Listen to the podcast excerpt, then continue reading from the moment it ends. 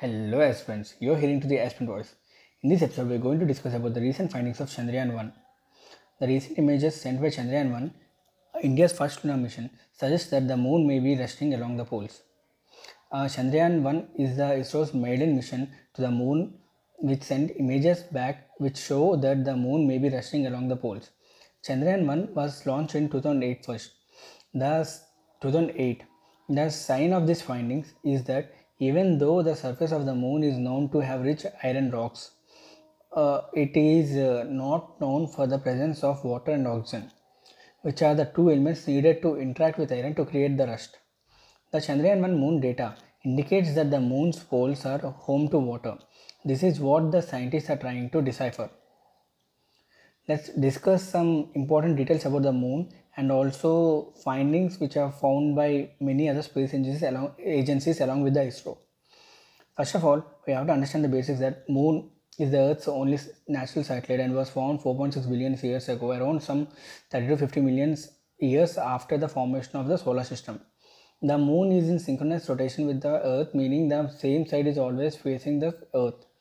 The first uncrewed mission to the moon was in 1959 by the Soviet lunar program, with the first crewed landing being Apollo 11 in 1969.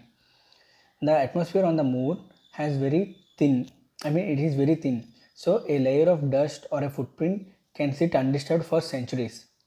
And without much of an atmosphere, heat is not held near the surface, so temperature varies very wildly, and daytime temperature on the sunny side of the moon reaches 273 degrees Fahrenheit, that is 134 Celsius. On the dark side, it gets as cold as minus 243 Fahrenheit, that is minus 153 Celsius. The lack of atmosphere means no sound can be heard on the moon and the sky always appears black. Let's discuss some orbital characteristics of moon. So the average distance from Earth is 384,000. This is quite tough. 238,855 miles or 384,400 kilometers. And the closest approach to the Earth of the moon is called as perigee.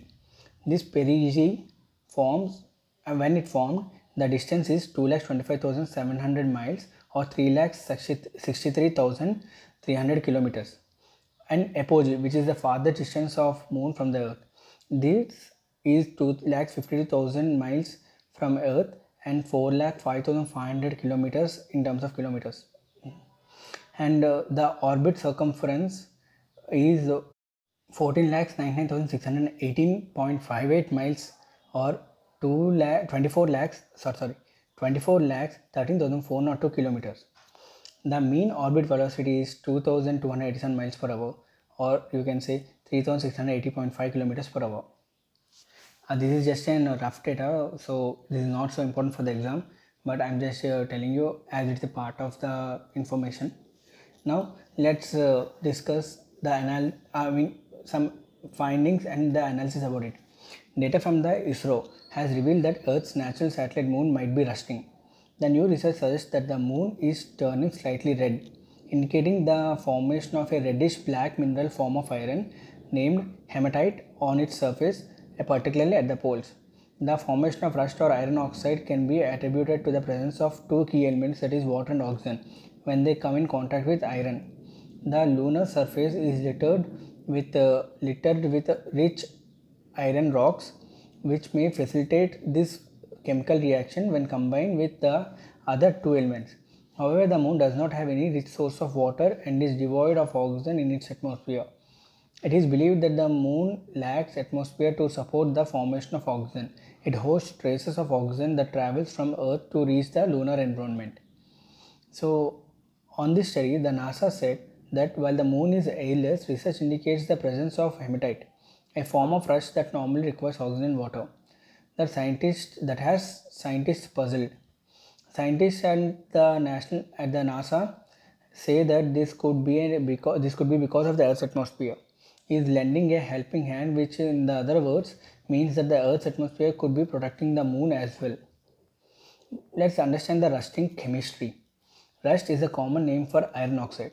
The most familiar form of rust is the reddish coating that forms flakes on irons and steel. The chemical formula is Fe2O3. So, but rust also comes in other colors including yellow, brown, orange and even green. For iron to become iron oxide, three things are required, that is iron, water and oxygen. Rust forms when iron or its alloy are exposed to moist air. The oxygen and water in air react with metal to form the hydrated oxide. Iron plus water plus oxygen is giving tends to the hydrated iron oxide. So overall you have to understand that in order to turn iron into rust, an oxidizer is needed.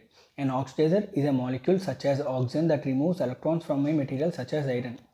The sun's solar wind, a stream of charged particles that constantly hits the moon with hydrogen, has the opposite effect. However, hydrogen is a reducer or a molecule that provides electrons to the other molecules. Without protection from this solar wind, such as the magnetic field that shields our planet from it, rust should not be able to form on the moon. However, it does, and the key might be the Earth.